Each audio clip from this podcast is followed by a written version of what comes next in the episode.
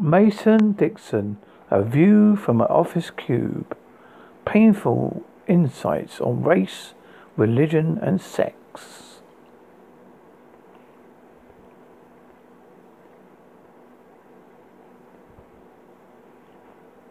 This book is to my late wife, Tantia, and to the three major religions I still growing. This book was written while prelude. This book was written while my technical career diminished. I watched others excel in southern corporate environment based on gender and the colour of their skin. I realized at a stage of my life that racism was powerful, but it could be only effective only if you surrender to it. I have learned to accept subconsciously the life card that that is given me, a way of environmental, cultural, and economic imprints from my childhood. You are given obstacles from the day of conception. As a sperm, each of us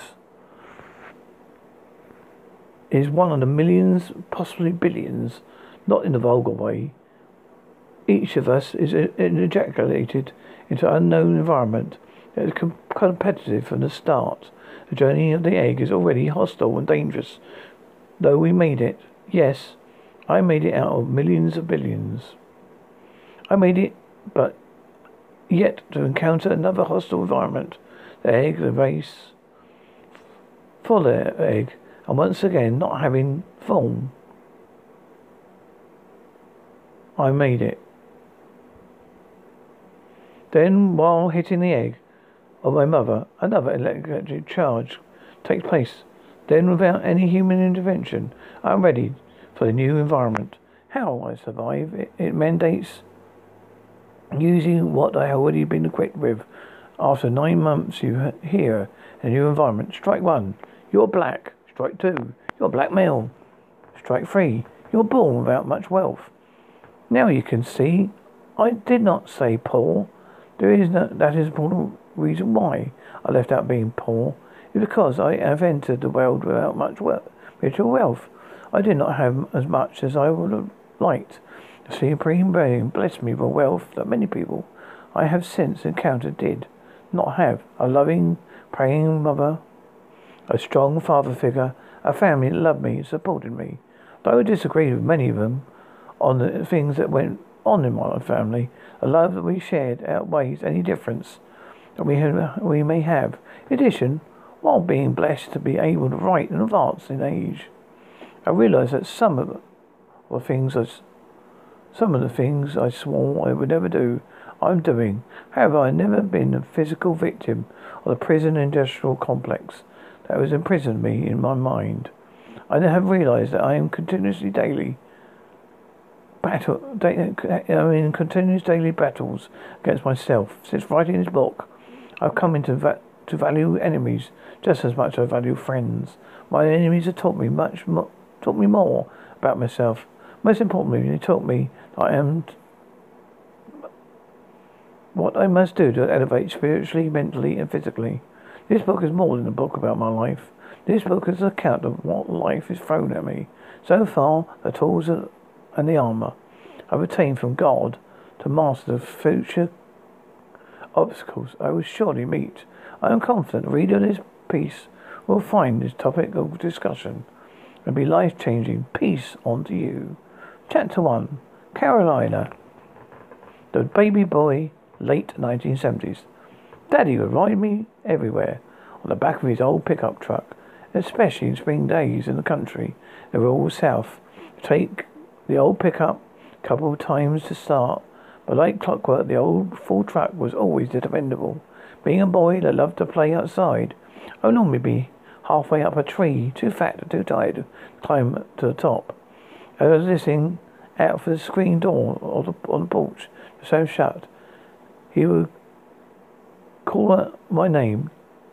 Doogie, Doogie, come on, boy. I would already be halfway down the old tree. The smell of strong cigar pipe he would have dangling from the corner of his mouth was my alert. As I hopped on the back of the old pickup, he drove up the roads. A scent of freshly tilled dirt or cow, cow, manure was common. I had born Douglas Bay Brewer in 1968 at the height of the civil rights movement. Da- Daddy, whose name is Roy Brewer, was a sharecropper in rural North Carolina for most of his life. Most of our siblings had left for the north, New York City, New Jersey, Baltimore. Migration up north, as many already know, happened regularly. It happened to my mother's side of the family. Also, the climate in the south was not a good place for the some good black people during the years before and prior to my birth. Majority of my family on both sides migrated to the north, looking for so-called better life. Dad chose not to leave North Carolina. His decision puzzled me as I saw through the eyes of a child how good and happy my uncles and aunts were up north. As a child, like most young boys, I was very curious about many things. When I was not eating anything, everything put before me, I always running some sort of odd or random questions by my parents, primarily running a boatload of them to Daddy. I must have run him crazy, but he never shunned me away. He always had some sort of answer for me. I never saw Daddy drink alcohol. Neither was there any alcohol allowed in our house. The only time drinking was allowed in the house was when my uncles came down from the north. Late summer, our house would be filled with the smell of cheap liquor, cigar smoke, and laughter. As I would hear them laugh and talk about their old times, my uncle Floyd Brewer along with my Aunt Hattie Jane, who lived in Baltimore, always made it a point to drive down south every summer. Uncle Floyd's Cadillac would be packed with my cousins who were a bit older than I was. My older brothers and sisters had a great time with them. Our family reunion seemed just as exciting as holidays. With that said, our family was close knit. My parents, along with my aunts and uncles, made sure that we knew the importance of family. It is common for my northern, northern cousins to spend the whole summer with us, as they called it, down south. Before I was born, my family lived near Olive Branch, North Carolina, where Mama had eight children. One girl to precede me, my sister, Cynthia, sadly passed on. I learned that Mama and Daddy lived in cropped land owned by local whites, the Segal family. Daddy has sharecropped since he was nearly a child himself. He learned from t- talking to Mama, my uncles, that Daddy's parents had died early.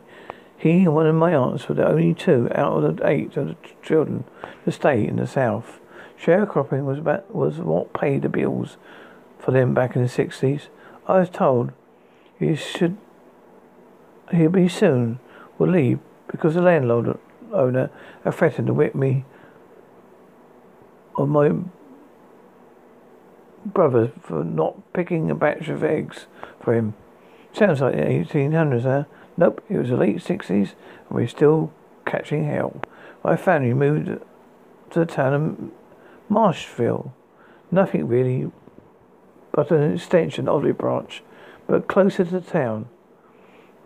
Being that I was born in 1968 to sharecropper, I found that Mum and Daddy had only two children that weren't born in hospital. The rest lived with my midwife. My parents, Roy and Henrietta Brewer, had in order Sassy, whose real name is Esther, and the snowman, whose real name is Peter. I never, I was never close with him the boy because I never saw him much. He was just, he was just back from Vietnam. Snowman was trying to make amends with a woman he married after leaving for duty. Snowman barely about five foot six, shorter than average, but with the spunk of a pit bull. Was the oldest boy. There was, then there were Hattie Lee, Donald Ray, aka Gus, senior per Philip, aka Moon, Cynthia, who preceded me in death two years, and then me. Everyone in our rural area had gardens. Our garden was packed with vegetables of all kinds.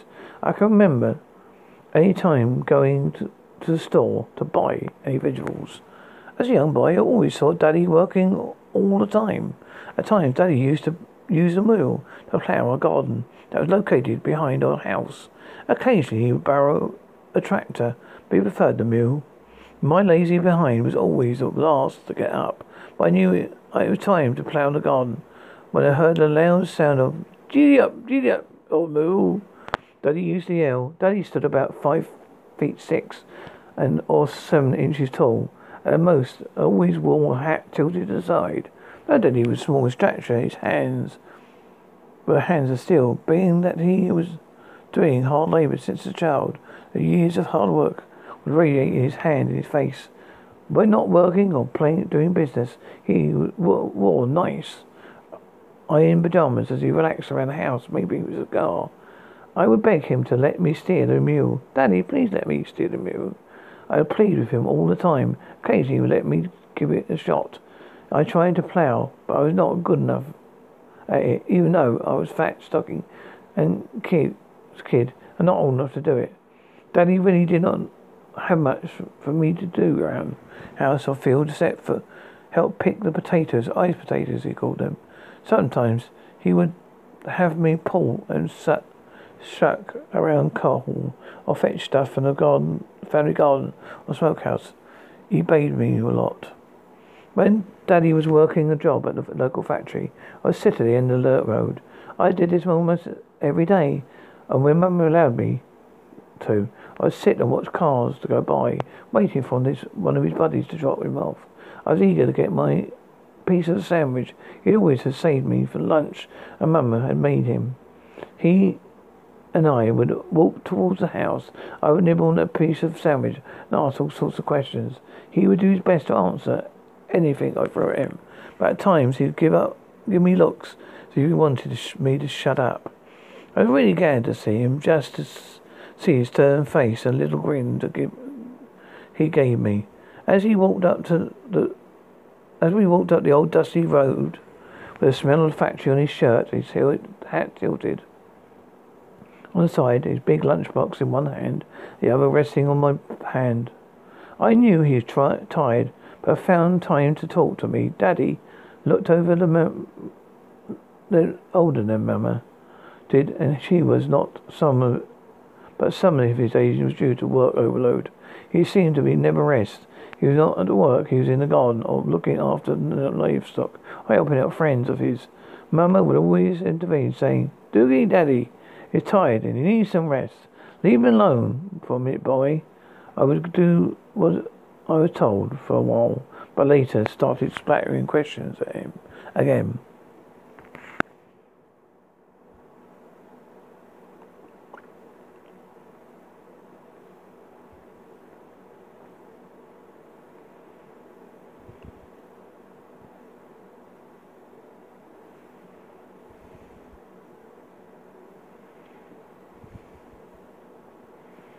This is a Holes of Remote podcast show, and I have been reading from the book by Mason Dixon, A View from an Office Cube. Painful insights on race, religion, and sex. Available on Amazon.com for the price of $9.11 for Kindle or $18.95 for paperback.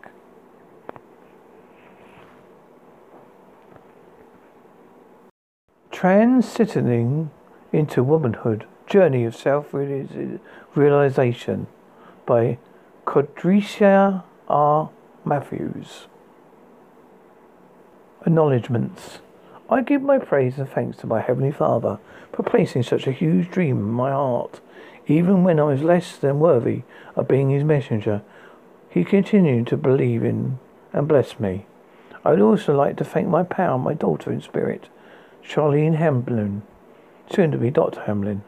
Your enthusiasm was the fuel that kept me driven through it all. The time you invested was deeply appreciated. I love you. Over years, I've grown to deeply love a few women, but for me, my grandmother stood out more. Sorry, Mum. To me, my grandmother represents the true qualities of woman in all forms. Throughout my life, she was successfully portrayed the qualities of a whole and balanced woman. Her, her being is very much reflected in a woman who had entered and embraced womanhood. My memories as a child were her being a mother, but but not to her, not not just her own children, or ten of them, and grown children, but also the people in the village in which she, we lived.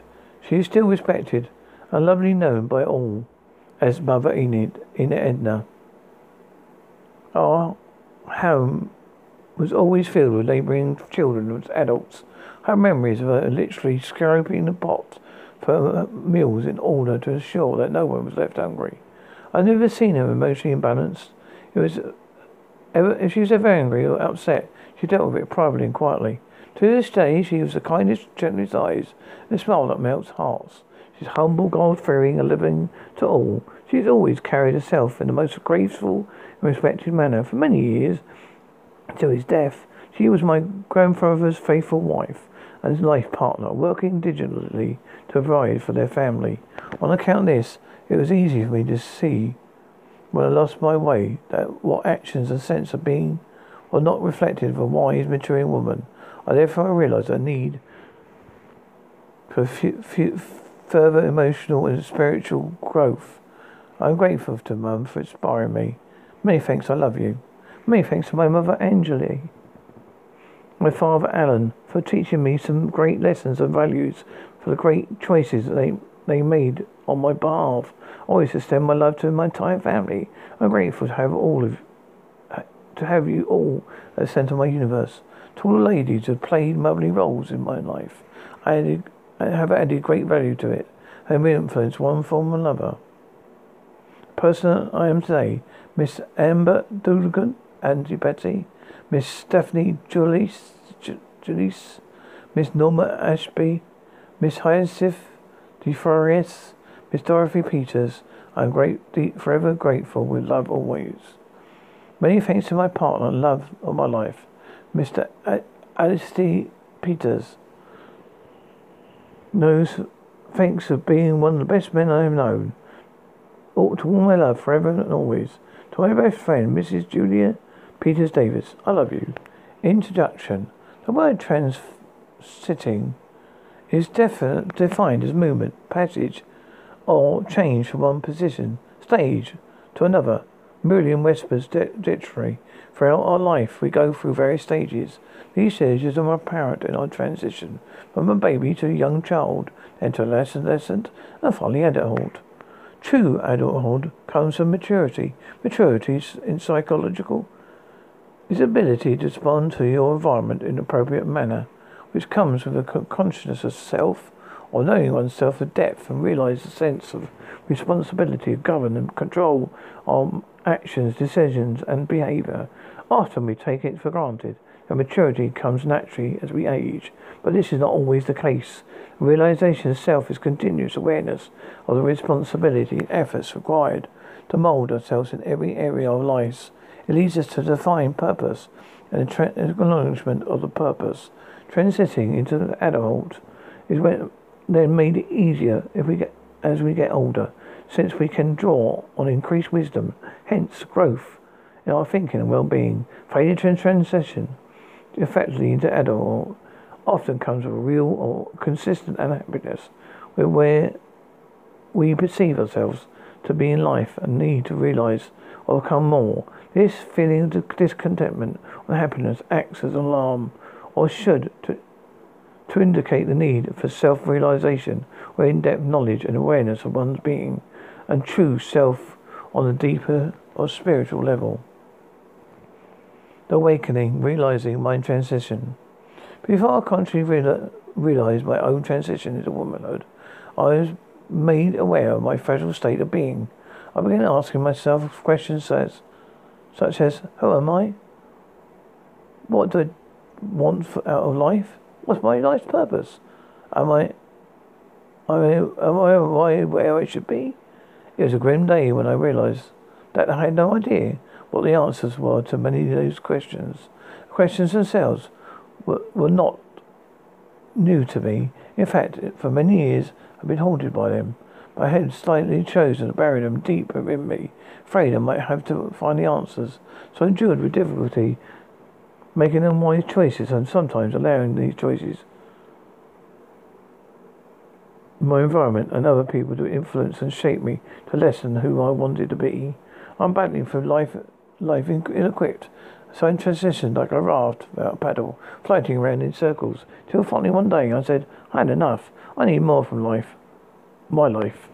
There, there is a huge difference between the woman I am today and who I was five years ago. Today my smile was depth. I am confident in who I am, uh, who, who, who I can be. I have a wealth of knowledge. My posture is almost as it as it should be. When I speak of posture, I'm referring to my reflection from my eyes. I not only recognize the positive physical changes, but I can equally proud the person I've become inside. It's true, the time has left its scars.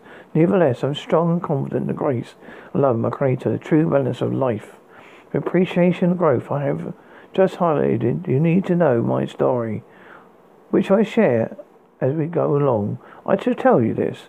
I'm allowing myself to age physically and mentally, running after the world and after people who did not appreciate my value. I was emotionally tormented, spiritually drained, battered with torments, what appeared to be expectations of others equally as my own.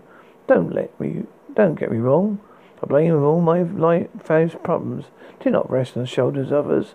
However, my perception of role I played in my life hampered my growth and development. The roads I travelled over years were not easy, encountered the usual challenges, but I, but I because but I because of the these were compounded by the fact I was ill prepared to head towards a more mature life.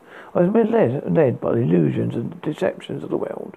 People around me were either too caught up in the battles of life's trials, who just did not know how or did not want to take the time to relate the wealth of experience in a younger, less knowledgeable minds. Equally, in my young, naive state, I was probably so caught up in my own delusion of thinking I knew it all, I may have missed out on their efforts.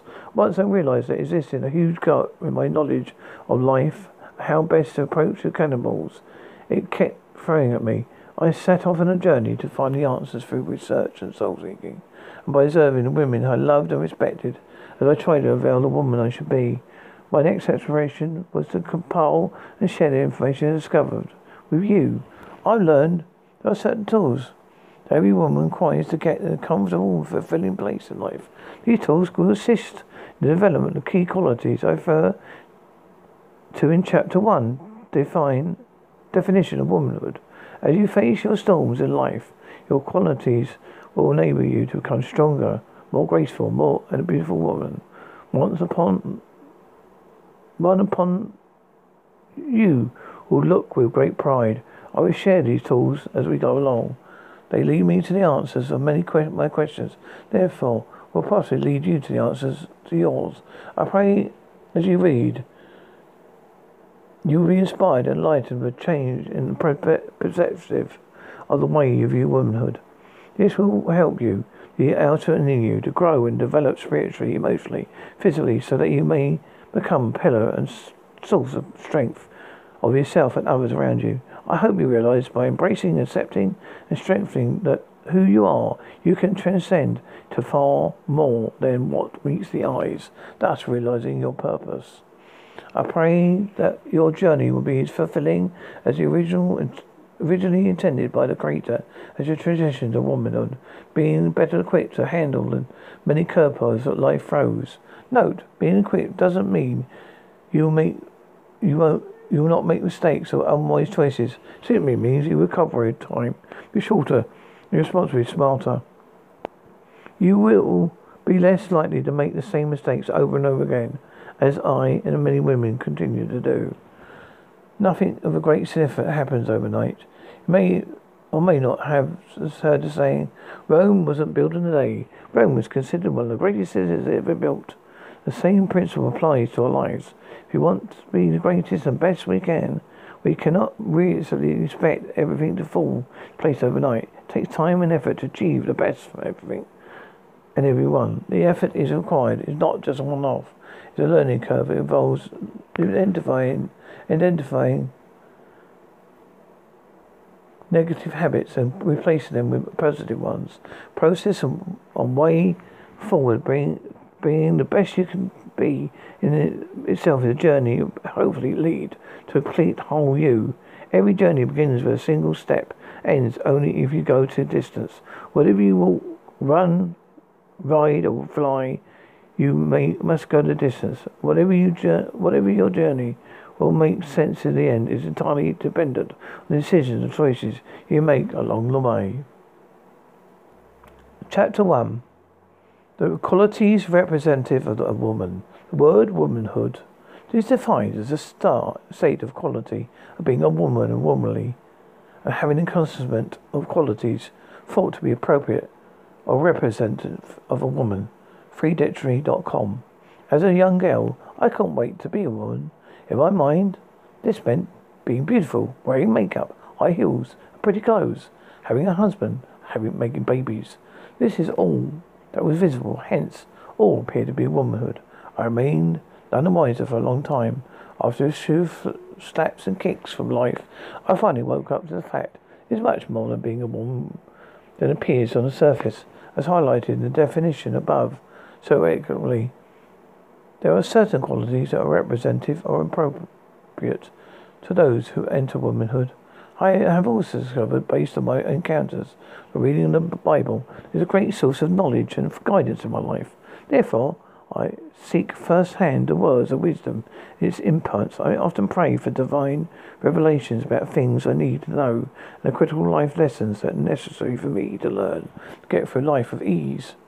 When you seek the truth, it's often base. Best you seek it yourself by going to original source. The cost, as they say, can be very high. One day I was browsing this book of Proverbs 31.10-31 and came across what I consider to be the most profound and in-depth description of a woman who's entered in womanhood. I realized I seek what I seek to be. I have seen and seen in my grandmother is what the Bible mean, deems a virtuous woman. Who and what is a virtuous woman? According to Proverbs 31, you will find a virtuous woman for prices far above rubles. The heart of a woman, a husband, safely trusts in her. She works willingly with her hands. She is like a merchant ship. She brings the food from afar. She considers a field and buys it. The fruits of her hands, she plants a vineyard. She looks well to the to the way of her household, eats not the bread of idleness. She stretches her hands to the poor. Yea, she reaches forth her hands to the needy. Strength for honor her clothing in her tongue, and law kindness. Her children rise up and call her blessed. Her husband also, be praised, he praised her. Favor, Favor is deceitful, her beauty is vain, but a woman that fears the God, Lord shall be praised. Give her the fruit of her hands. Let her work, her own works praise her in the gates. A well-defined woman is invaluable. She is well trusted and greatly loved by those around her, closest to her. Her worth is recognized and trust granted to her is inherent naturally in the love given to her. Uh, Truth is unquestionable. Her integrity never compromised. Virtuous woman, virtuous woman is not, cannot be lazy. She recognizes her responsibility to work, provide for herself, those depend on her. She does not take the way, easy way out. She does not depend on anything to provide for her. She's independent and able to take care of herself and her loved ones if need arises. A virtuous woman recognizes opportunities and capitalizes on them. She's productive. She recognizes the value of time and makes great use of it. She is kind. She is giving. She knows that her blessing me men little unless she shares them with those who may be less fortunate. She is loving. She takes great pride in know in know her, in how she prevents herself. She dresses and carries herself respectfully. Her physical form, her body is taken care of. She also recognizes the value of words, takes responsibility for them. She is decent and highly principled. She knows who she is and what she stands for. She is deemed a good woman, is loved and blessed by all. I like Pastor E.V. Duncan's spin on this. His excellent book, Nikovia, God called her help, Adam called her woman. He suggests that the archive achievement of these qualities is more apparent as she matures more so in the final stage of womanhood, after she's fulfilled a worldly domestic mandate, purpose.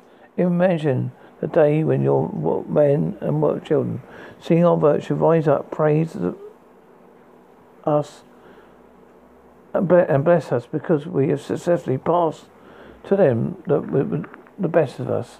Equally, a woman has matured into woman, recognizes mortality, is conscious of a power that far exceeds that of a world. Its creator, that he should be praised, magnified, and uplifted. As such, the blessings of the power and rules a created universe, God, surrounds her. Youth can be sometimes disguised more mortality as almost imaginary. It's important, therefore, that we become and remain conscious of the fact we are mere mortals. The years are fleeting, and an end comes abruptly. We must never fall, fail to ask the questions of ourselves and challenge our soul in preparation for something that can be missed, and we are, if we are unconscious of it. Over the years, I have lost many of my colleagues and relatives. This is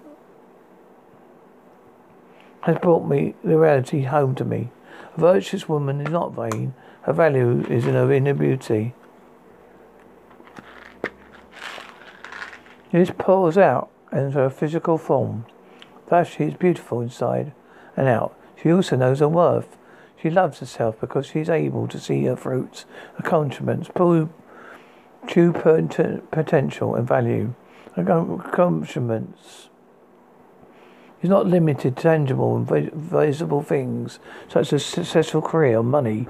It's also measured by other achievements, such as lives that are touched positively, including our own, a result of our uh, efforts. My experiences have led me to realize that have led me to realize that one balanced woman is defined by virtues it's realizing myself for her virtues that she's able to fulfill her purpose, become a greater self. Good news for us is, that this woman was not born this way. She no, no, grows in a role. For this reason, we transition through various stages until we reach adulthood. We cannot walk before we creep. We cannot creep before we carried.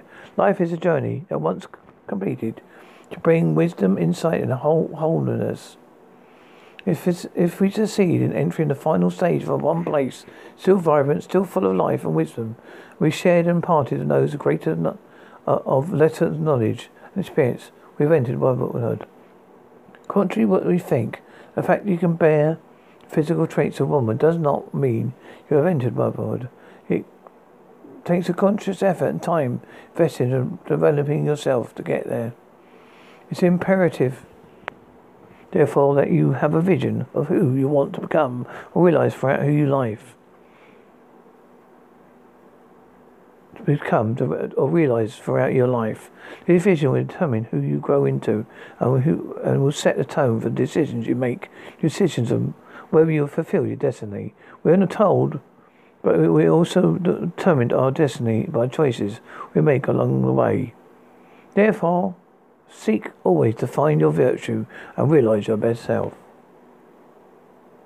Transitioning into womanhood, journey of self-realization by Cossecia Matthews is available on Kindle at $3.51 or paperback $10. Alicia DiCarlo, Cat Tonic, a novel. 1. I'm so happy because today I found my friends. They're in my head. Nirvana. Lithium. Day 722. A mess of brunette hair concealed an unvaried expression, partly directly down to the centre, as framed a pair of hollow, sunken cheeks. The oily looks gingerly hugged the woman's chest, several strands flanning outward in an array of split ends as two fingers pried a staid piece from her eyes, eyelashes briskly battered, and sudden absence of the intrusion. Hazel orbs refocusing on the yellow pages of the written novel, held between bony fingers as hair rotated back into place. She stretched out against the wall, several stiff bones cracking up the length of her back as she brought her knees to her chest. Minuscule pieces of dirt audibly shifted beneath her weight. Several microscopic grains easing into the fabric of her sock, courtesy of the hole hovering a big toe. There were whispers today among the usual timid crowd, whispers of a certain freak, as they called him. A woman had no knowledge of such a particular peculiar individual. Although television was non-existent within these walls, word of the outside world travelled fast, courtesy of some loud-mouthed nurses up on level three. I heard that Switch is coming today. A beautiful face buried beneath a thick, curly mane confidently announced, dark gaze mobily flickering in the corner girl's direction. The gossiper was known as Nelia, a 22-year-old with abundance of naturally curly hair, smooth and smooth, orange olive skin. She apparently pled guilty under insanity defense and was sentenced to 20 years in a loony bin. Word on the block was that she beat her brother with a baseball bat after he stole her diary. However, the table, however, the tale couldn't possibly be true, as she had to be, have done something dreadfully worse to end up in a place like this. Two, Alicia, oh, Alicia DiCarlo. A place like this place is a place like. Where you, where you hear that? Where, where you hear that from? Cora injected, cobalt eyes widened curiously as she threaded her fingers through her knotted locks. She leaned forward, her metal feet on a chair, noisily sliding against the floor. Several onlookers glanced upwards through the hooded eyelids. Nurse Jackie, Nevardi dryly explained, avoiding the hardened glare the woman in the corner of the deteriorating copy of Sense and Sensibility, held tightly in her clutch.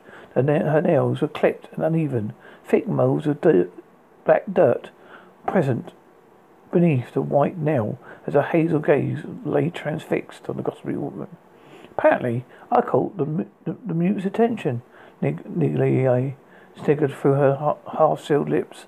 Cora glanced curiously over her shoulder, chapped lips curling into a devilish smirk as she viewed the woman's stone-cold expression. I wonder what he looks like, Cora wondered, recollecting a gaze of stiff Navari as she attempted to visualize the possible appearance of the tourist villain. Do you think he's cute?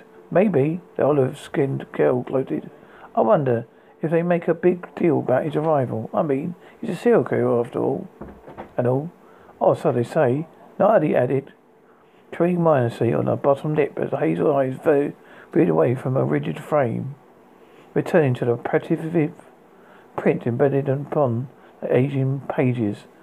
The substantial steel doors opposite the trio swung widely open, revealing a scarlet woman, scarlet cheeked woman, her mid thirties, precisely dyed platinum blonde hair and bright cobalt eyes. A small single nail sat between rows of teeth, widened gaze, focusing on a woman, her faded brunette looks, locks and holy socks in the left corner of the rec room.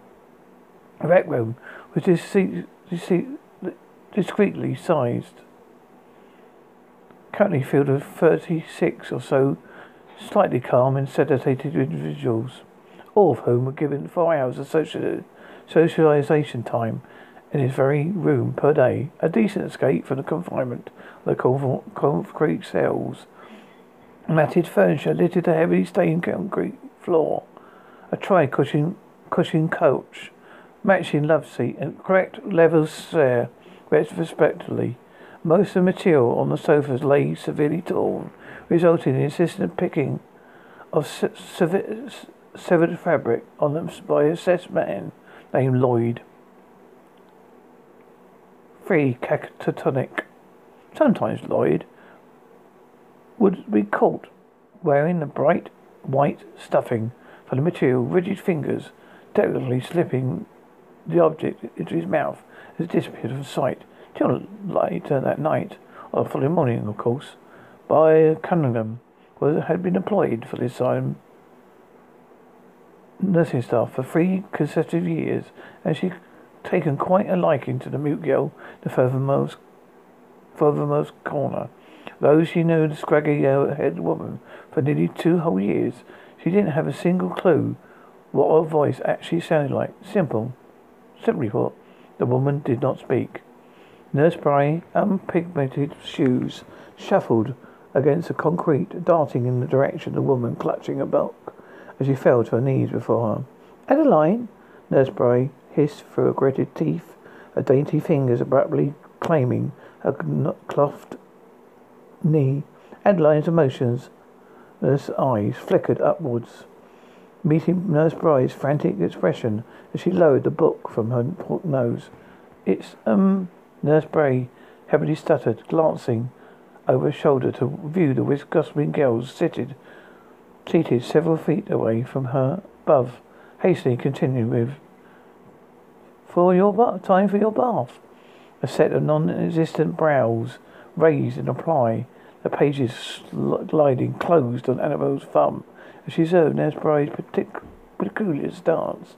Particularly Annabelle, Annabelle, Annabelle, Annabelle, did not receive bath, a bath until after supper, at the very time that Nellie, Cora, and Jasmine received theirs. Is it an early bath? Sally Bray added, sensing Annabelle's confusion as he tugged aimlessly at and possibly skinny forearm. By yourself, too. You don't have to deal with Jasmine's annoying banter. Come on, she urged, uh, lanking Annabelle into a standing position. She inaudibly urged Annabelle to slip into her sleek inky black combat boots, the whole shoes disappearing from sight. The silent woman tightly clutched a favourite novel to her chest. The rolled sleeves of her black and white striped trousers eased down the length of her unshaven legs, delicately kissing the leather of her boots. And She took Nurse Bray's hand in hers and headed in the direction of the hefty steel doors. Nellie and Cora's eyes contorted into tight slits at the sight of the moat.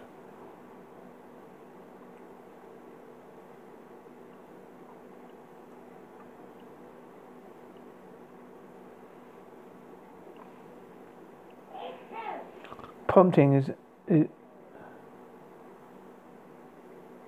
prompting exiting the rec room, following closely to on Nurse's Bray's heel.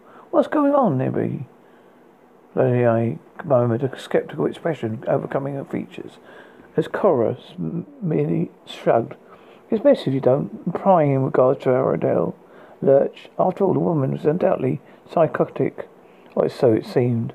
The washroom was several doors down from the rec room, complemented with six claw-foot porcelain tubs f- nailed firmly into the concrete floors. A trio of tubs claimed either side of the room, respectively. The most interesting aspect of why bland and colourless room, however, was a shower, or it could, if it could even be called that, located on the very back wall, directly between the rows of tubs. They had a broad, open cubicle with zero privacy, faded, multi-hued tiles, some cracked some chipped. Instead of walls, a single pole sat on either side of the shower, full of grimy fingerprints. Arundel glanced and Nurse Bray's in glanced in Nurse Bray's direction, po- pointed, pouted bottom lip tugged tightly between the teeth as Bray motioned the direction to the tub nearest the shower on the right side, her fingers lacing around Annabelle's large top as she mentioned for her to remove it. Why am I the only one taking a bath? A perplexed expression overcame Adele's slow features. Droopy eyes settling upon the vacant tub as she tugged the striped jumpsuit top from her torso. She hadn't worn a bra today. To, that wasn't necessarily uh, wasn't wasn't necessarily unusual for a woman. The bothersome material nearly suffocates her breasts, even gave her backaches. Unlike the typical orange jumpsuits prisoners wore, parachutes at Stillwater Sanitarium were supplied with two-piece assemblies layered with faded blackish grey and white stripes. Hovering Annabelle's left breast was her patient number, sewn precisely into the fabric with an inky thread. Patient 4210. Arundel knows Bray urged, uh, trembling fingers lacing around the decorative metal taps at the water on as he emerged from the facet. You need to hurry up and get in the tub, sweetie.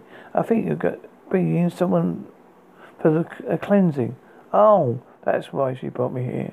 Arundel nodded, lips clip, cl- curling in a smirk as she shuffled out of her clothing, discarding them in a heap along the, uh, with her unlaced boots and warm, the, the warm bulk of the foot of the half hub, half full tub.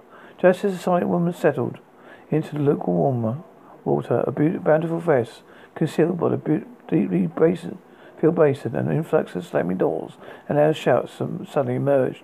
Nurse Brave out an squeak, falling to her knees behind the tub as she squeezed a bit too much shampoo into her palm. Her pulse quickened beneath her ribs cage, thumping quickly into her throat, and the commotion increased. Arundel's gaze lay glued upon the broad open doorway, brows cocked in curiosity as Nurse Spray's fingers threaded into her tangled locks, and soap in her skull, as she let out a muted sigh of relief at the feel. The woman actually adored bath time, peculiar maybe, inappropriate, and completely morbid way, reminded her of bath time as a child. Only these baths were given when present others, males and females intermixed. At Stillwater, nothing was private.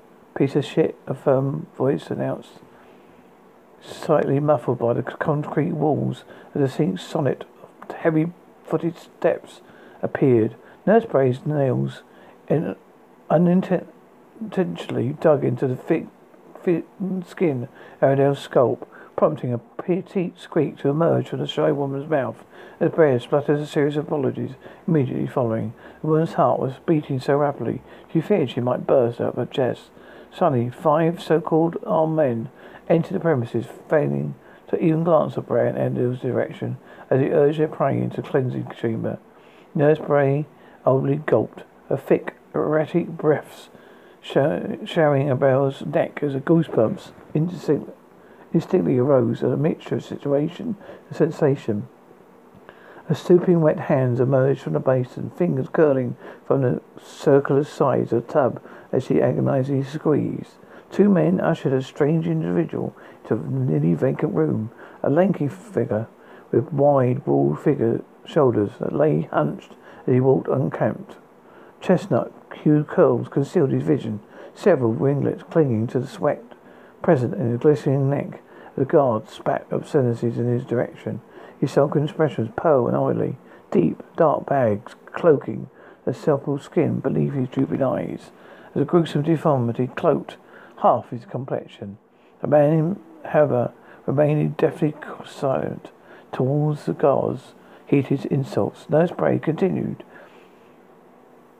to mindlessly massage the shampoo into Adele's saucy hair. Utterly transfixed at the scene, he intent, intently observed the woman, man in red, who was currently being led in the direction of the shower. Arundel's painfully gulped, eyelids squeezing shut as she quickly reminisced on the first day at Stillwater, the experience in the shower, the crimson, swollen welts on her arms and legs took fifteen days to eventually dissipate. A strange man was dressed in abundance of black and white. Nice pair of inky pinstripe slacks claimed his legs, complemented by a crimson-hued dress shirt, off accessorized by a frown provision of miscellaneous designs. The wrinkled sleeves lay dowly rolled at the elbows, thick fabric contorted uneven folds. As a matter of fact, the as a material loosely clung to his skin. A sleek black tie claimed his neck that was currently entangled between the fingers of a considerably pissed off guard as he hastily tore it off.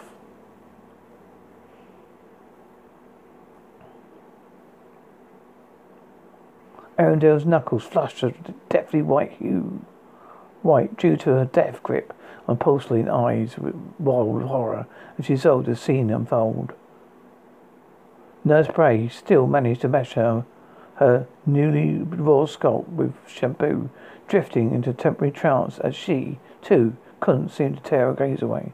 Her lips suddenly met Amdel's ear, prompting the woman to impulsively flinch. A sudden sensation of soapy water shifted against an ob- obscene jerk.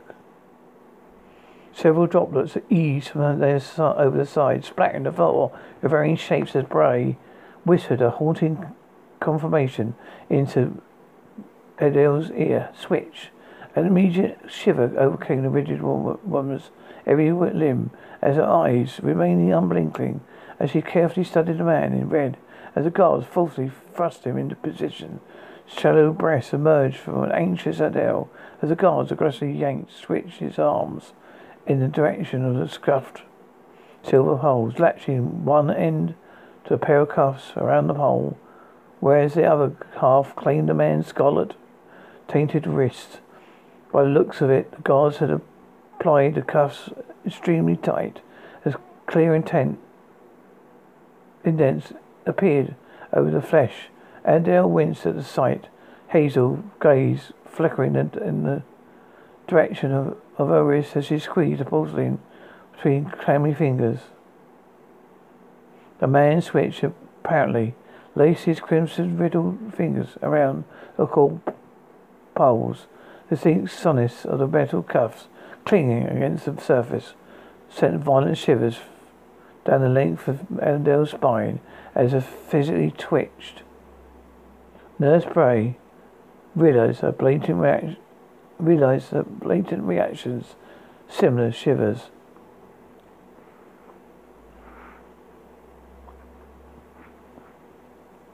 I have been reading extracts from the following book. Catatonic by Alicia DiCarlo. Available on Amazon.com for $16.95. A highly recommended book from the but from the Wholesome Art Podcast Show. Child in Time, winner of the 2016 Arthur C. Clarke Award by uh, Adrian Tra, tra la Kosuka. Chapter 1 Genesis 1 of 1 Just a barrel monkeys. There were no windows. In the Brin 2 facility, rotation meant that the outside was always down, underfoot, out of mind. The wall streets held a pleasant fiction, a positive view of the world below that ignored the constant spin, showing the planet a hanging stationary still off of space. Green marble to match the blue marble of the home, twenty light years away. Earth had been green in its heyday, though the colours have faded since. Perhaps never as green as a beautiful crafted world through low, where even the oceans glittered emerald with a planktonium maintaining the oxygen balance within its atmosphere. How delicate and how many sided was the task of building a living monument that would remain stable for geological ages to come. It had no officially conferred name beyond its astrological destination, although there, there was a strong vote for Semilia among some of the less imaginative crew members. Dr. Alien Kern now looked upon it and thought of Kern's world her project, her dream, her planet. First of many, she decided. This is the future. This is where mankind takes its next step, great step. This is where we we become gods. This is the future, she said aloud. Her voice could would all sound in every crew member's ordinary center. All nineteen of them. The fifteen were right there, control hub of her. Not the true hub, of course. The gravity denuded axle about which they revolved. That was the power and processing and the payloading load. This is where mankind takes its great next great step. Her speech had taken more than a time than the technical details over the last two days.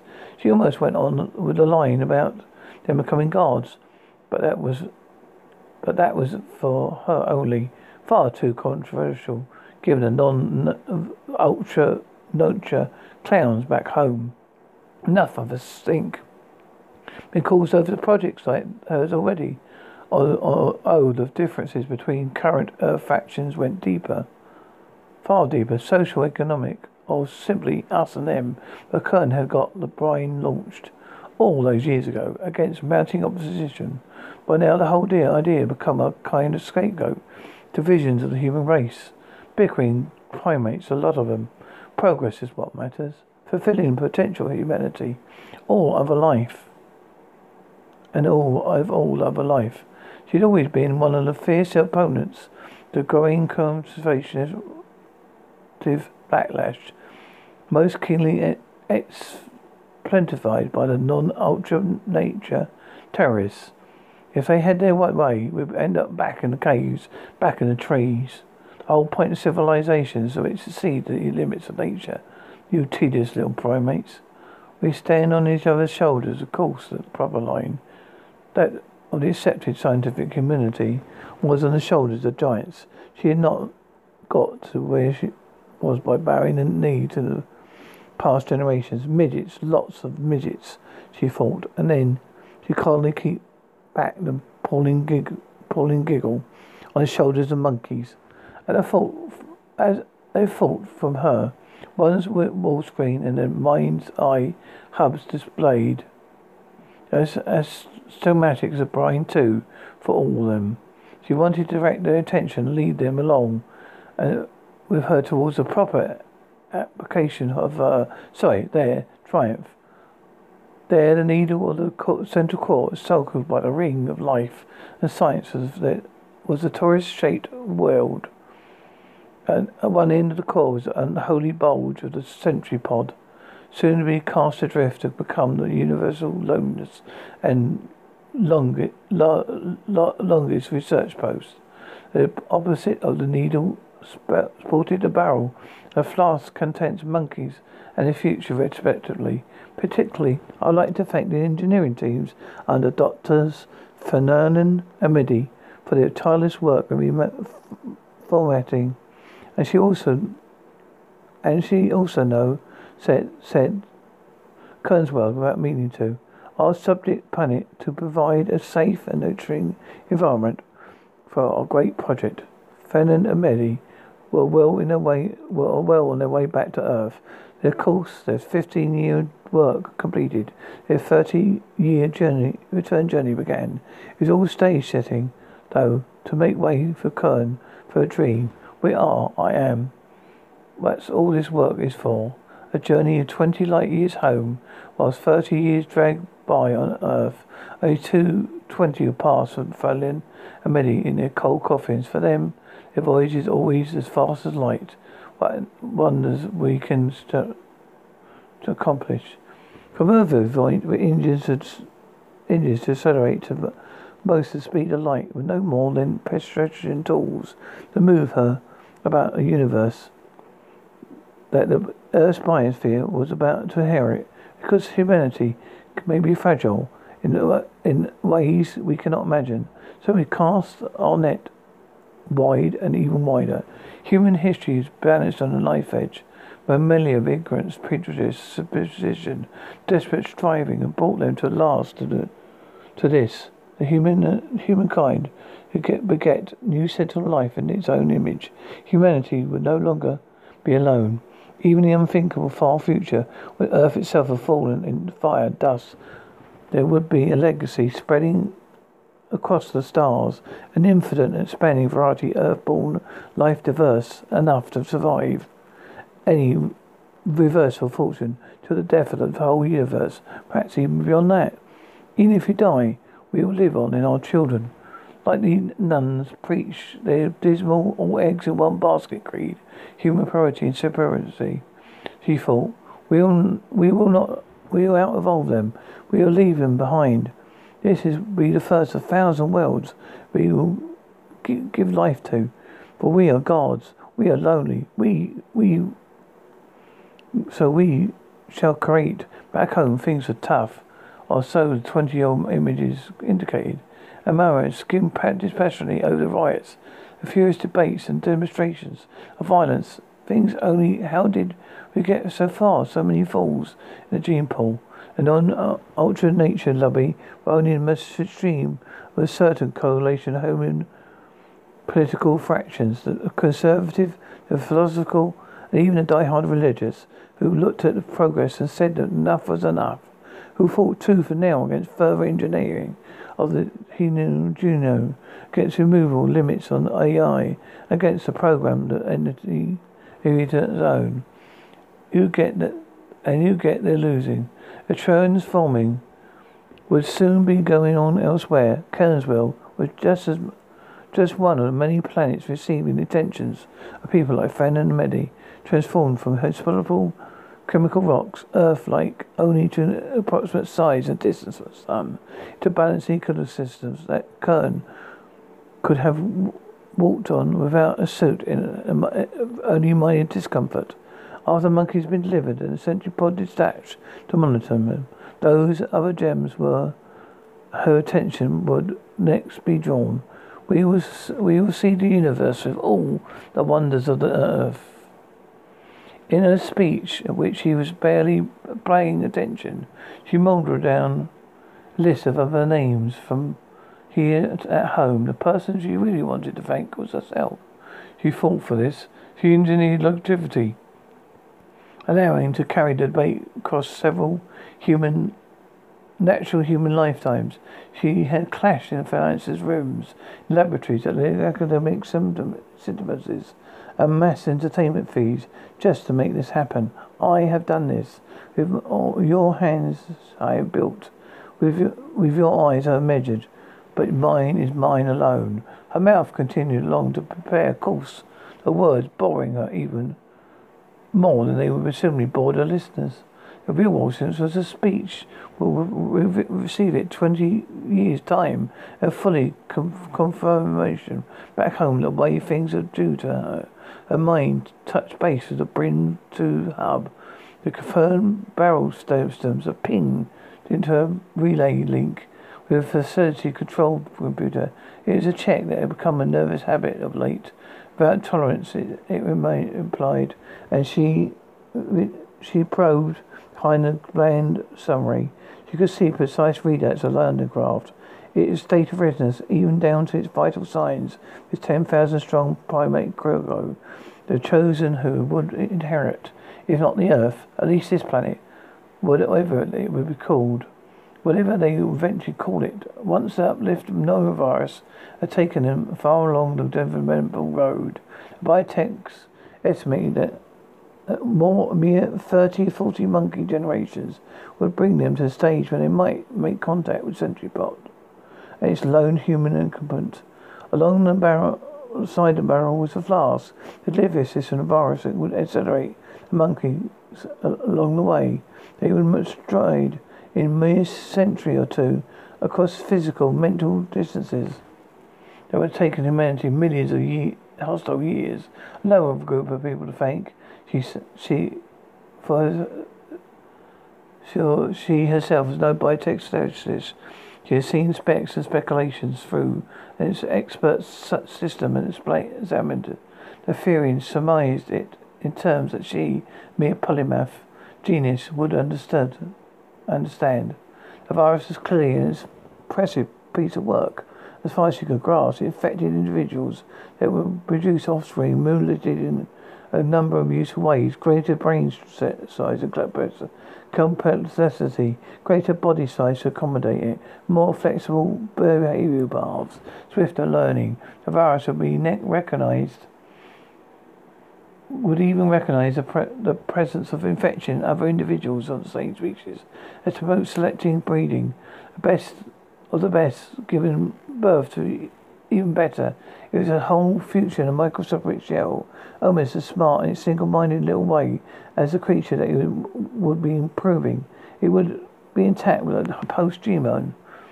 A low, deep level would replicate of its cells like a new overgrown dell, passing on the host's offspring to the entire species was subject to benevolent conjugating. No matter how many change the monkeys underwent, the virus would adapt and adjust to whatever genome it was partnered with, whatever it inherited, until some something engineered that looked that could take its creators in the uh, could look its creator's eye and understand. She sold it to the people back home by describing how colonists would reach the planet, then describing them from the stars, like dentists to meet their new people. Instead of a harsh, untamed world, a race of unlimited sentient aids and servants would welcome their makers. That was what, what she had told the boardroom and the committee back on Earth, but she never been appointed exercise for her. The monkeys were the point, and they were they. That's what they would come. Would come. Would come. This is one of the things with nuns most incensed about. They shouted about making super beings out of mere beasts.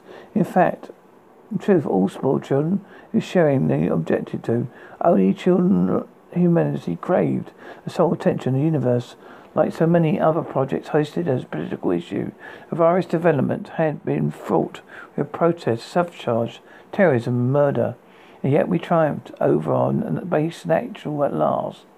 Nature at last, Kern reflected with satisfaction. Of course, there had been a tiny grain of truth and an insults at nuns threw at her way because she didn't care about colonists, the non-imperialistic dreams of her fellows. She wanted to make a new life, in her, in her image as much as in humanity. She wanted to know what might evolve, what society, what understandings, when her monkeys were left to their own devices to Avrana Kern. This was her price, her reward for exercising a genius for the good of the human race. The experiment is a planetary what if. Her efforts would open up a string of paraformer worlds but price was that the firstborn would be hers, home of a new made people. She was aware of expectant silence and realized she got got to the end of the speech. Now everyone thought she was adding gracious suspense to a moment that needed no guiding. Mr. Sterling, are you a physician? She asked on an open channel. For everyone's benefit, Sterling was a volunteer, a man was going to leave behind. Um, The man he was going to leave behind, he would orbit the planet size of the laboratory.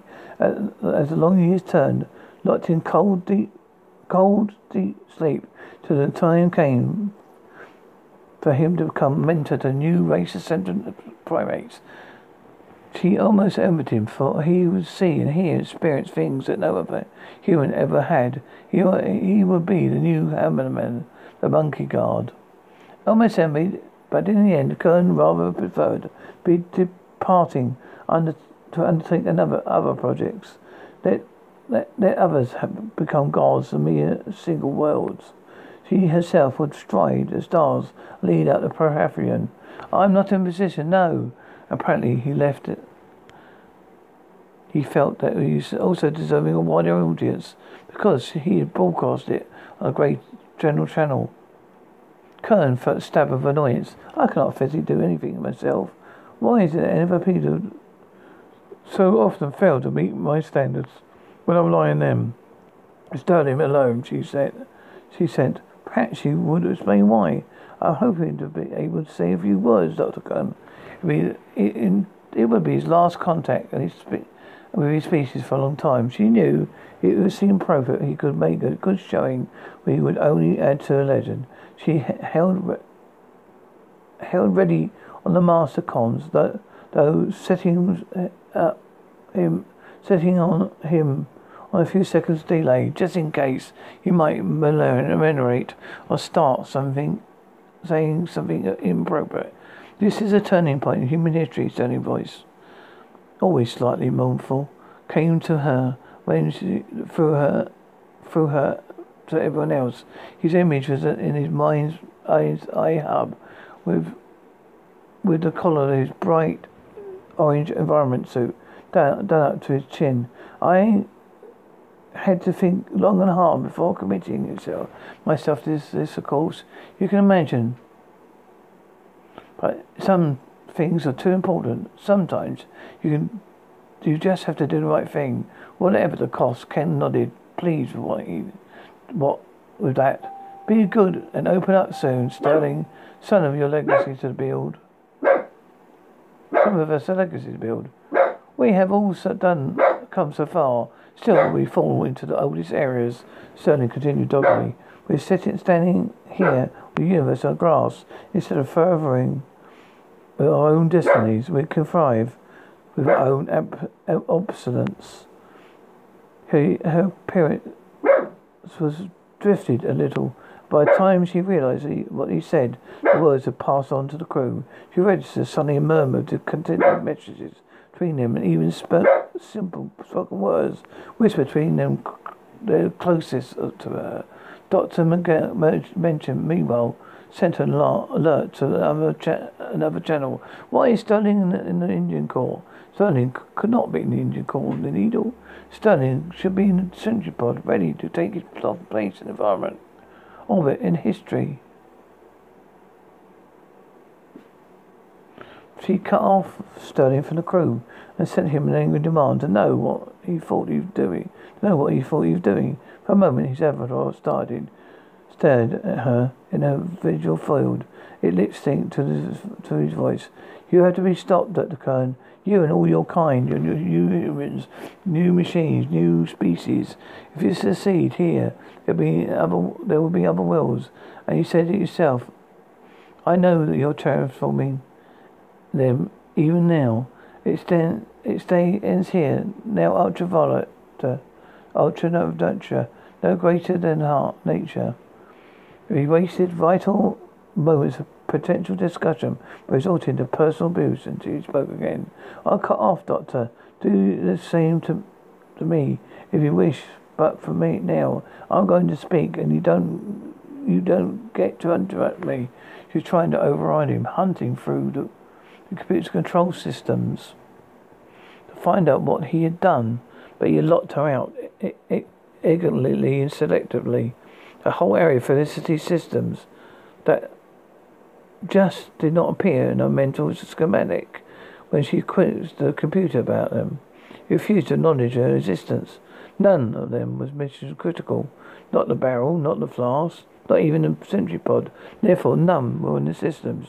She'd been obsessed checking, and checking every day. Not mission critical, perhaps, but facility critical. Dis- he's disabled to react to self, these McKinnon reported. What's going on? Why is he in the engine core at all? Alarm! But not outright panic, which was a good finger in the air for the mood of the crew all around. He's in the engine room core because his death be instant and total, therefore probably painless. Kern surmised. She is already moving up to the surprise of the others. She is heading up, climbing into the access shaft that led to a slender central pylon station, heading along from the outer floor that remained down only so long as he was close to it, climbing out, out of the supposed gravity well towards the long needle that lay all round. There was a flurry of increasing concerned voices. Voices called out to her heels. Some of them followed her. She knew. Sterling was continually blithing. This is not the beginning, not even the beginning, Dr. Kern. His tone was relentlessly refer- differential, even in rebellion. Back home, it would have already started. Back home, it is probably already over. In another few years, maybe you'll hear Earth and our future been taken back from the humans. No lip-lifted monkeys, Dr. Kern. No godlike computers. No freak shows of human form. We have the universe to ourselves. We, as we intended, as we always our destiny. On all the colonies in the solar system. Out, uh, out, our agents will have made their move. We are majority, you understand, Dr. Kern. She was lighter and lighter, holding herself towards uh, up and coming uh, in. She knew she would be cursing Sterling, but she was. That was the point. She could, if he could not never, never. That was the point. If he could never hear her. It's not such a long way to the weightness of the needle's hollow interior. She had her choice then, either towards the engine core, where Sterling was no doubt taking steps to ensure he would not be stirred, or anyway, away, away in the final, very final sense.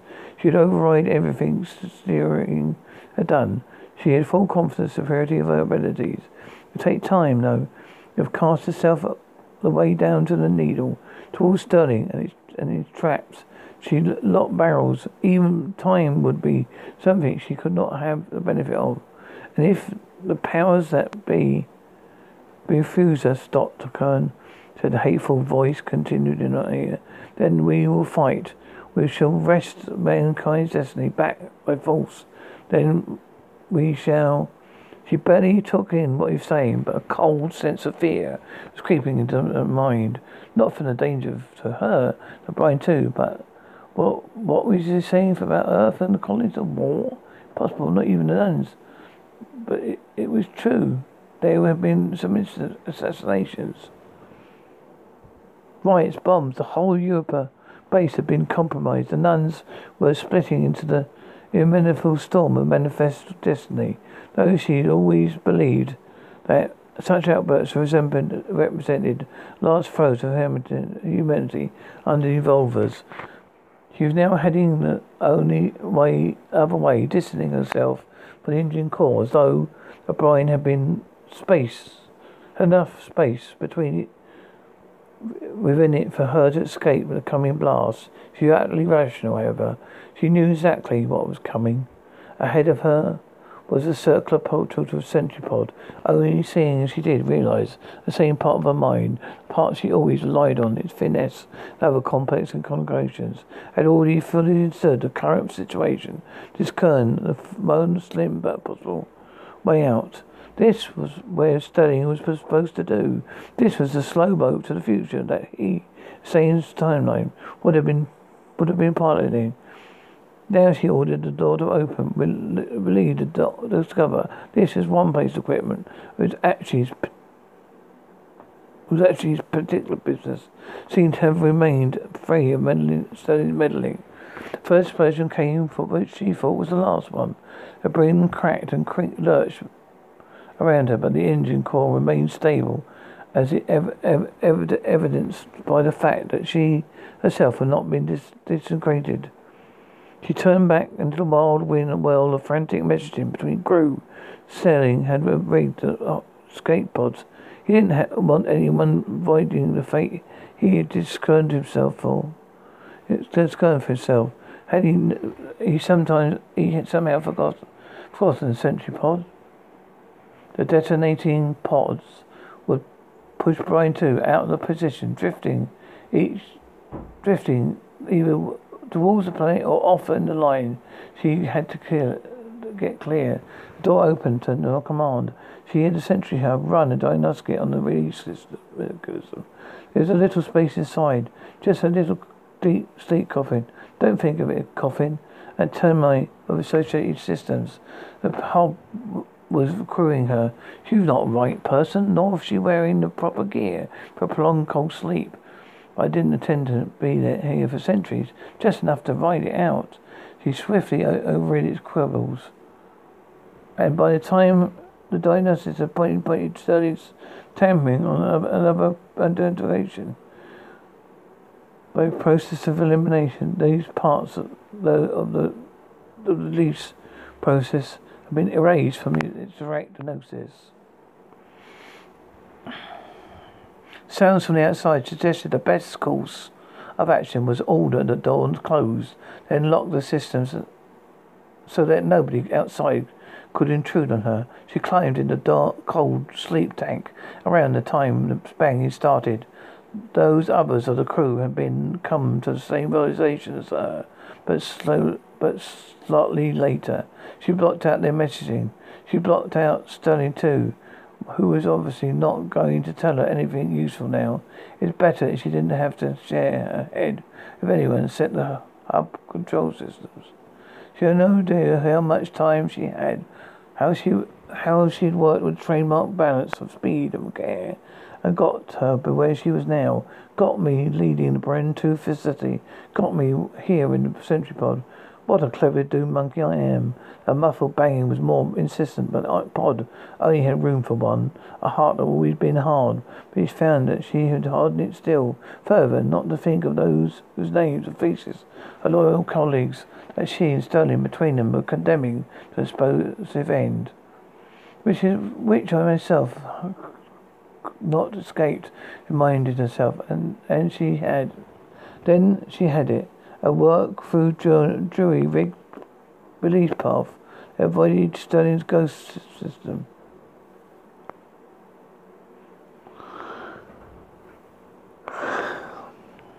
Ghost systems. Would it work? She was of a dry run, nor she had any options, nor any suggestion she suspected any time. Release, she ordered. The hub then shouted down all the different ways it was programmed to ask, Are you sure?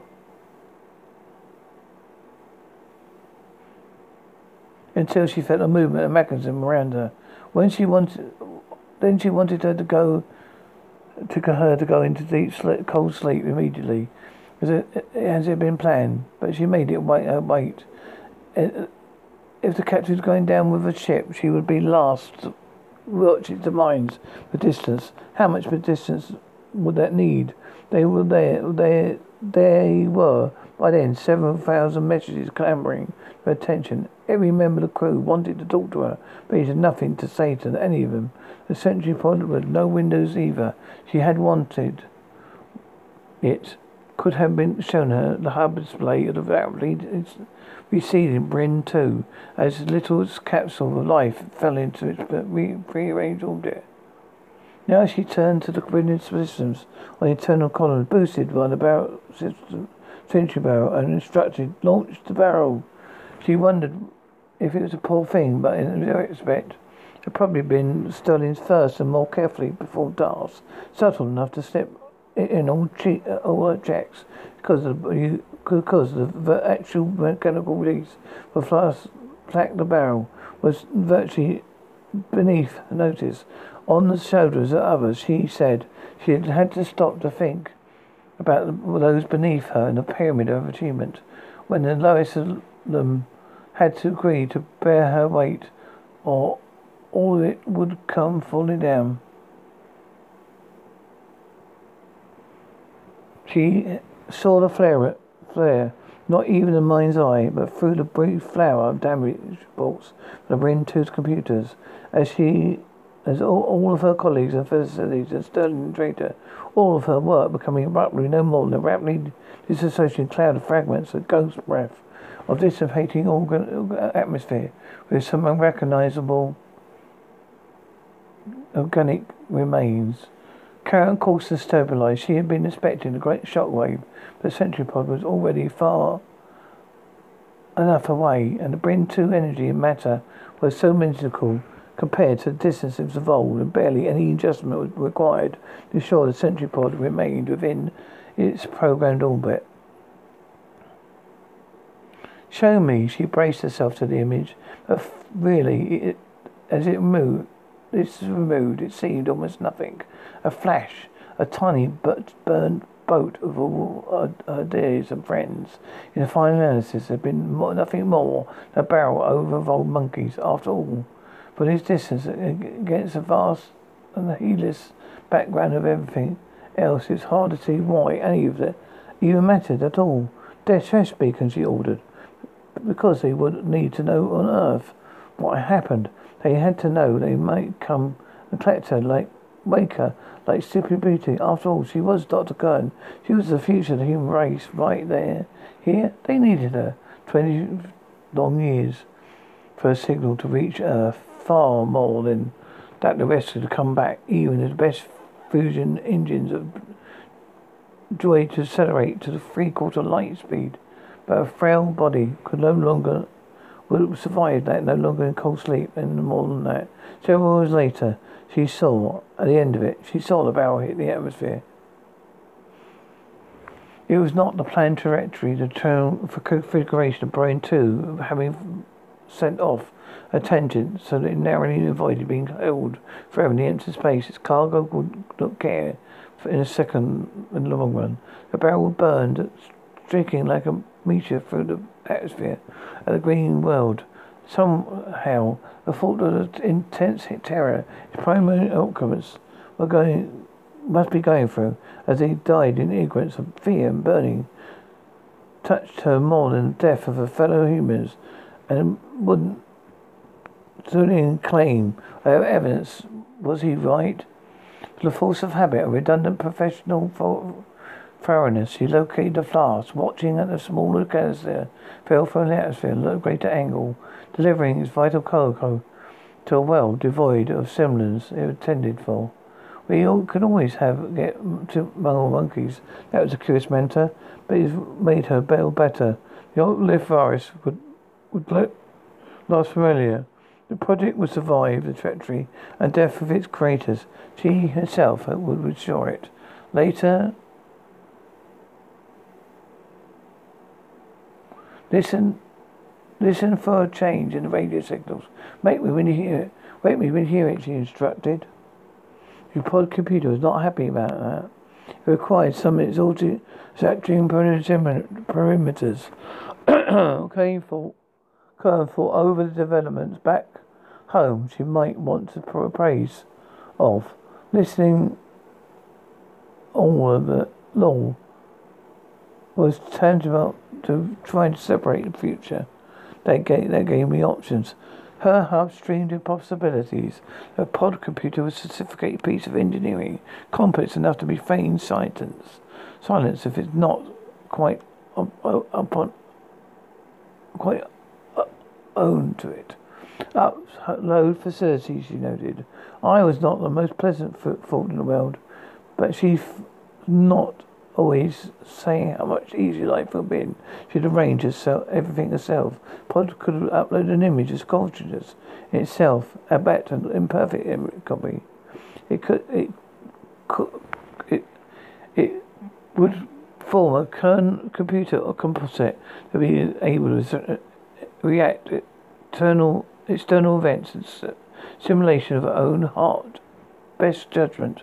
She scanned for the cravats and notes some single more cutting edge technology as they uh, were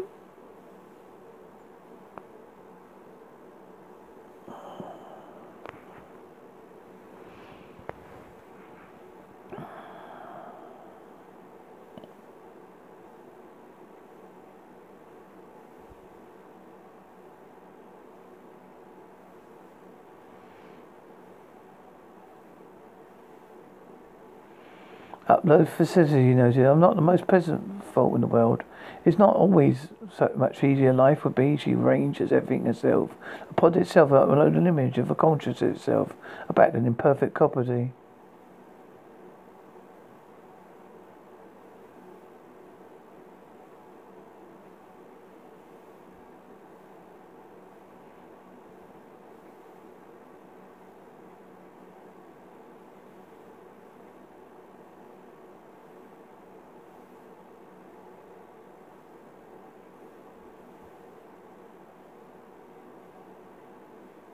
Put a load, load an image of a consciousness from itself back in perfect copy. It would form a kern computer composite. You'll be able to react to external events in simulation for best judgments. She scanned through the cravats and notes, more cutting edge technology that were due to be have been pioneered. Over time, it's predicted that AI network will further incorporate that loaded kern that she'd composite would be made finer and finer distinctions, potentially the end result would be something smarter, more capable, and some simple sum total of human and machine combined. Do it, she instructed, lying back and waiting the pod to begin, scanning her brain. Just let them be quick with the rescue party.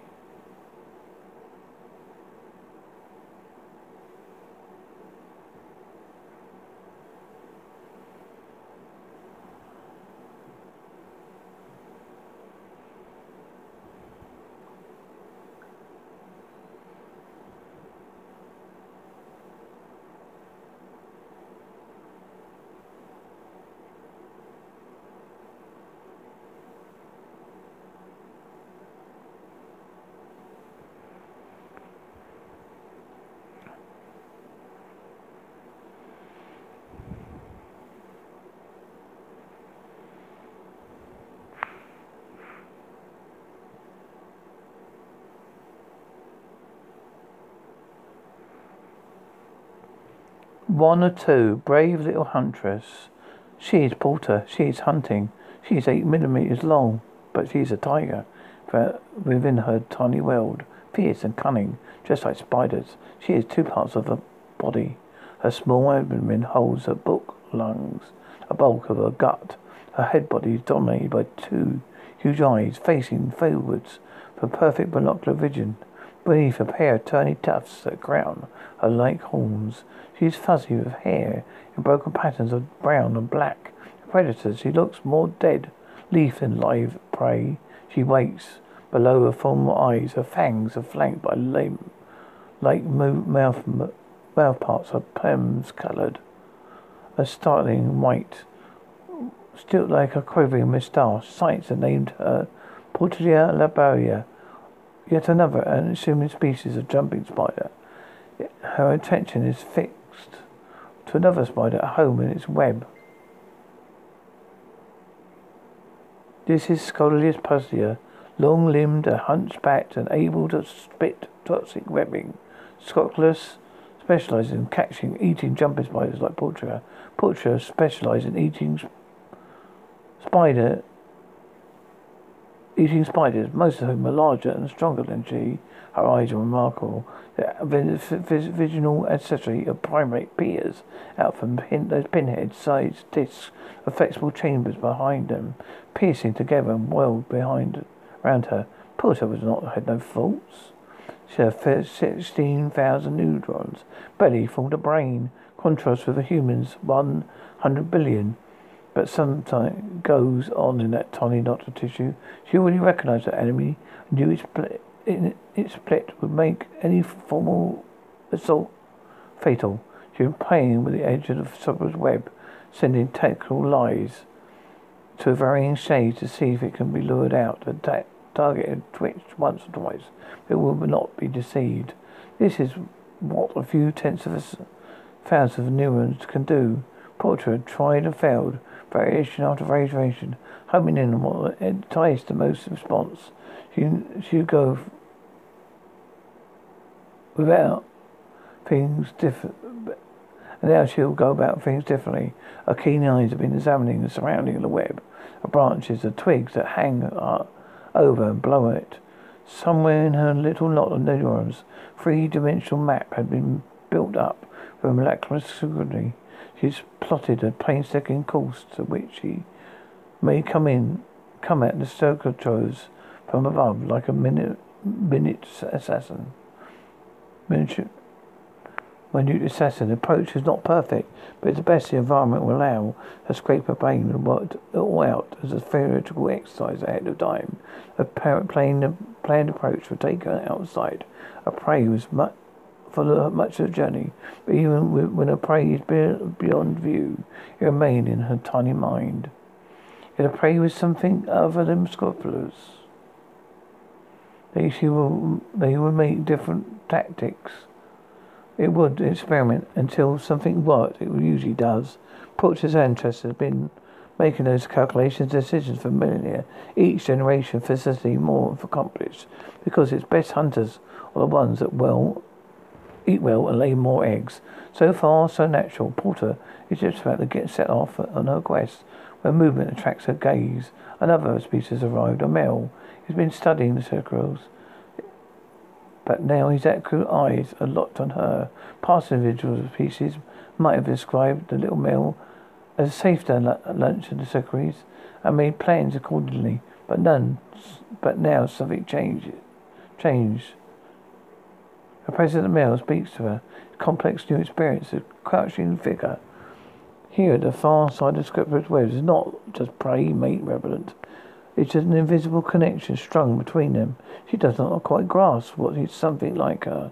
So, but her formal ability to calculate strategies has gained a new dimension, a new category appears that expands the expands options a hundredfold. Ally, a little long minutes, the two hunting spiders examine their mental maps while the Scutters hangs patiently oblivious between them. When Portia watches the metal creep around the web's edge like a little, he waits for her to move. She does not. He moves again. At least she doesn't. She's got to, to where she's presence changes. In this instant calculation of odds, she what moves off again to the course where she'd been plotting, cramping, creeping, jumping, descending by thread. All the while, her mind remains an image of the three-dimensional world and the two other spiders inside it. At last, she's in position above Scully's web, back in sight of the motionless male. She waits while she makes his move. He skitters to the secret sirens, cautiously testing his footing. His movements are mechanical, repetitive, as though he's not just a fragment of dead leaf that was drifted in the web. The secretary, sec, secretodes swift shifts once, then remains still. A spree, spree shivers and web. The male moves more swiftly under cover. A white noise of shrieking strands. He bounces and dances abruptly, speaking to the language of the world in loud and certain t- terms. Pray, pray, trying to escape. The secretodes is instantly on the move. A portrait strikes, dropping down behind a displaced enemy, sinking her fangs into it. Her poison immobilizes others, her swiftly. Hunt is concluded. Soon after, the little male returns. They regard one another, trying to build a new picture of their world. They feed. She is constantly on the verge of driving him away, and yet their new dimension and community stays her fangs. He is prey. He is not prey. Later, they hunt together again. They make a good team. Together, they're able to make take on targets in situations that alone neither could have retreated from. Either would have retreated from. Eventually, she is promoted from prey, not to prey, mate, because she her behaviours are limited to regard males. After the act of mating, other instincts surface, and politics comes to an end. She lays a clutch and many eggs of many successful huntresses. Their children will be beautiful and brilliant and grow to twice their size. Effectively, numerous that Pura and the male both carried. Further generations carry brighter, more successes. Still, one after the other, selectively revolving at a virtually accelerating rate, so they were best able to exploit this new advantage still and will uh, dominate dream pool for the future. Portia's children would inherit the uh, world.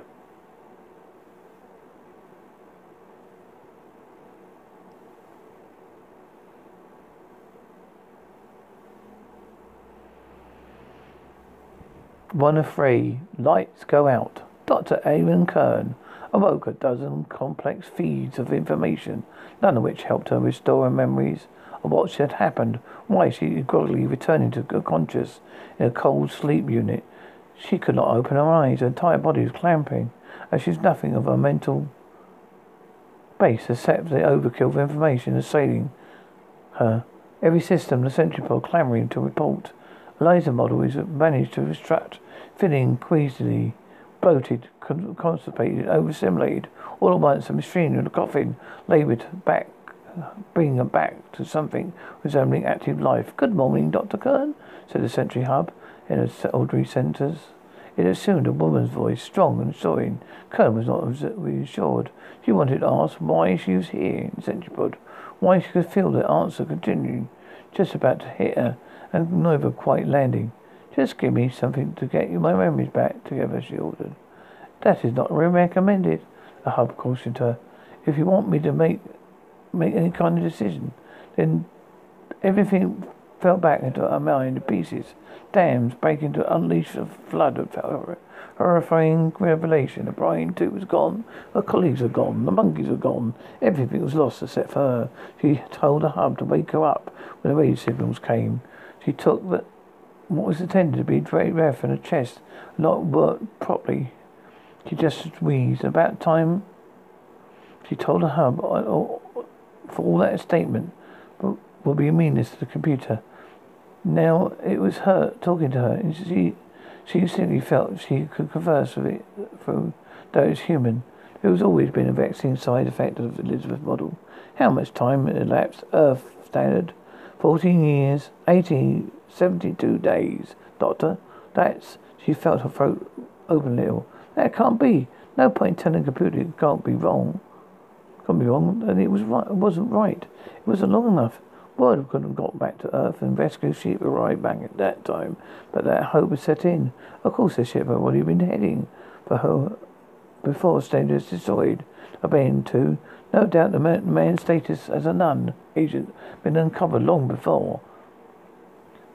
When the ridiculous uprising had failed, she was saved. Surely she was saved. Intact, initiate contact, she told the hub. I'm afraid that is not possible, Doctor. She tutted and called up on systems. Feeds again. Better. Feeling better, able to cope with them. Each, part of the pod opened for her, confirming its working order. She checked the columns, receivers, even tolerance. Transmitters were working, sending the, the stress signal, also performing the primary function, broadcasting a complex set of messages to the planet below. Of course, it had been intended the same day, the same planet became would come to cradle a new species that might receive a coding message. No chance of that now. That is all, a croaky voice infuriated it. Clarify what's the problem. I'm afraid there's nothing to indicate contact with. Initiate contact with, Doctor. The hub's mode told her politely. Attention then directed to simulation of space surrounding them, planet Century. No ship from Earth. It's plain. There's been a change. There's been a change in radio signals, Doctor. I reckon we can't have understood to, as it's significant. I'm afraid. You stop saying I'm afraid. She asked angrily. Of course, Doctor. It would be, and it would, she knew, the perfect mannerism that would bar it from speech from the moment on. Since you've entered your cold sleep, I've been monitoring signals from Earth, and, Burkern's voice shook a little, staring mentioned the wall. Was it was it being used the wall on the hills of that? What Hubbard even know to make me wake me? It wouldn't be able to filter contact like that. So uh, what I been there, lost the mince of provision data, but Hub hided it now. Not a presence, but absence. She wanted to ask it what I was looking at. She wanted to tell it what was wrong again. She wanted to double wanted it double checked, so it was not checking every single moment. There was no more signals, radio signals for Earth. The last trailing edge was a past sector by radiating from Earth at the speed of light, already out of date for twenty years, as they fled past her in the void. I was here the final twelve hours of signals. She thought that there were too many of them, but they're far scattered and coded. They, those who could interrupt were pleased to help. She tracked them back another 40 hours, trying to replace it altogether. Hull's running recorder had retained no, no more than that. The exact, precise uh, details already lost, spending away, speeding away from her faster than she could possibly pursue. Sterling's wall had broken out, though there was, there, that was all she could think. Think it had come and begun stuffing out colonies across human space. Lights had gone out across their solar system as nuns and allies rose up to wrestle with their enemies, the fate of mankind. There had been an escalation seemed inconveniently Kern was not well aware the governments of Earth had colonized, possessed weapons of terrifying potential, and theoretical science existed for far worse. The war on Earth had gone hot, and much and that much he could tell. Neither side had backed down. Both sides pushed and pushed, pulling new toys from the box. The beginning of the war was lost from, two, from two, her two and a half day radio window, but she had dreadful suspicion that entire globe conflict had lasted less than a week. Now, 20 years away, Earth lay silent, lay silent for two decades. Were there people here all? Had the entire human race been eliminated, save for her? Or had it simply been thrown back into a new dark age, where the dumb brute people looked at those moving lights the sky and forgot that their ancestors had built them?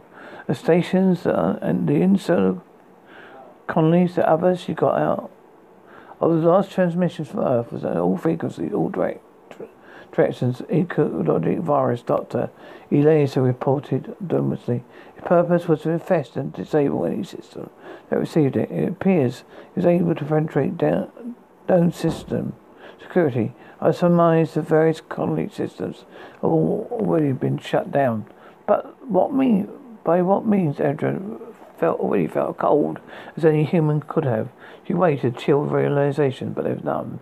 The solar then the, the insular colonies, a handful of extra solar bases were still being transformed, terraformed. Had been built early on in mankind's history after technology developed extensive process of human settlements and slowed the process down. So many individual toes to tread on teleported base, base of planets was so much swifter. Kern's world was the first of those kind to be completed. Beyond Earth, uh, mankind was terribly terribly reliant on technology as the computers. If such a virus had taken over systems that made out of Uber, disabled these systems, that meant death. Swift death, cold death, airless death. How do you survive then? How do we survive? Doctor, the virus is not designed to attack experimental uploaded human personalities constructs. Presence within my systems had pre- prevented me from being a suitable host of the virus. Avrana Kern stared past the lights of the hub at the darkness side of the Century pub pod, thinking about all the places, the great and dark, beyond where humanity once made a, made a fragile eggshell home itself, and, all she think of her was, why did they re-wake me? I require you to make a command decision, Doctor. What command decision do you personally need now? She asked for the reported Ashley. It be necessary to return to cold sleep. The, the, the hub told her, and she's bitterly missed the I'm afraid, which added a much, much needed sense of human hesitancy. However, lack of information concerning its current external circumstances means that I am likely to be able to detain an appropriate trigger to awaken you. I also believe that you yourself may not be able to instruct me concerning a trigger, though you may give me instructions you wish. Alternatively, simply specify a specific period of time. In alternative, you may, simply rely on your personality to wait you at the appropriate time. The unspoken level echo was a sound in my mind. Oh, never. That would never be a time. Show me that planet. The great green orb was he spun on was produced for her, all its measurements and tri- uh, attributes, even linking to the nested trees of additional details. Somewhere in there were the credits, the names of the dead, designed and built each part and piece of it, or guided plate tectonic, tectonics, and sparked its weather systems into life, fast-tracked its erosion and soil, its soil of life. But the monkeys buried, burned, all for nothing. It seems impossible to have been so close to that grand dream. She spread of life throughout the universe, the dislocation of intelligence, the granted survival Earth's legacy. Then the war came, and Sterling's legacy just too soon. How long, long can we last? Uh, was her question. Doctor, a solar rays should be able to uh, enable survival to indefinite period of time. It's possible the external impact of it accumulated medical defect may eventually result in seizure of function. There is no upper limit on working lifespan. It had probably been intended as pronouncement of hope. To Ken, it sounded more like a prison sentence. Let me sleep, she told Ped. I require guidance and when to wake him up. She laughed at the sound of her own voice. Hideously, the closed confines. When rescue ship arrives, the monkeys arrive. Uh, when the monkeys answer, when one dead, when uh, yeah, they unload self self ideas. It was significant. I believe I can work with those toiletries, Doctor. I will now prepare you for a return to cold sleep. Sleep for a long, long time. She returned to the tomb, a sanctum to herself. Stand watch over the silent planet, the silent universe, as the last of those bells, the great spacefaring human civilization.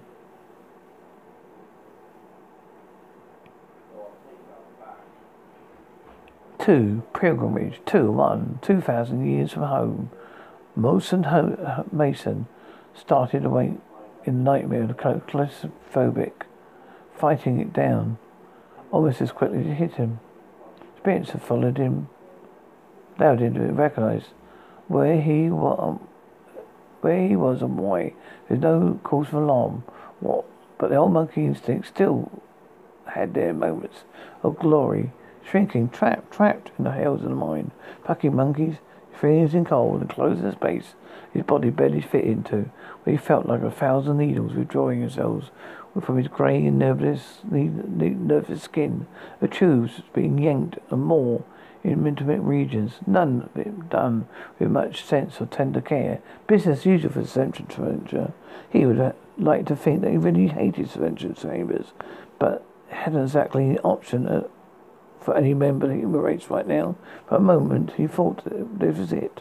He had been woken up, but not released, to be trapped instead behind the frigid glass, unheard, unnoticed, a vast, empty ship of ice corpses heading over nowhere to deep space. The primal, primal claustrophobia jumped him for a second time.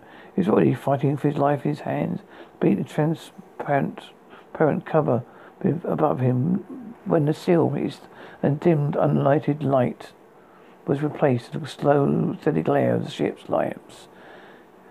His eyes barely flinched. The suspension chamber could hardly have been preparing his body for his waking, long before it designated spark his mind back to life. Blatantly he wondered if anything was going, had gone, something gone wrong. There was a limited number of circumstances which he would have been relieved of that. He'd hear no alarms, though. A very limited status throughout within the chambers had all been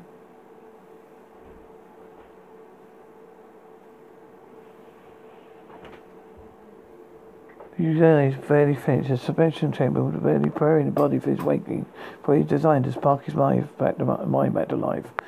But lately he wondered if something gone wrong. Limited number of sentences which he would have been relieved after all.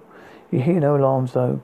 Very limited status for out, read out within the chamber had all been safe blue bars, and this, that of course was that was broken, of course. This is Holes of podcast show.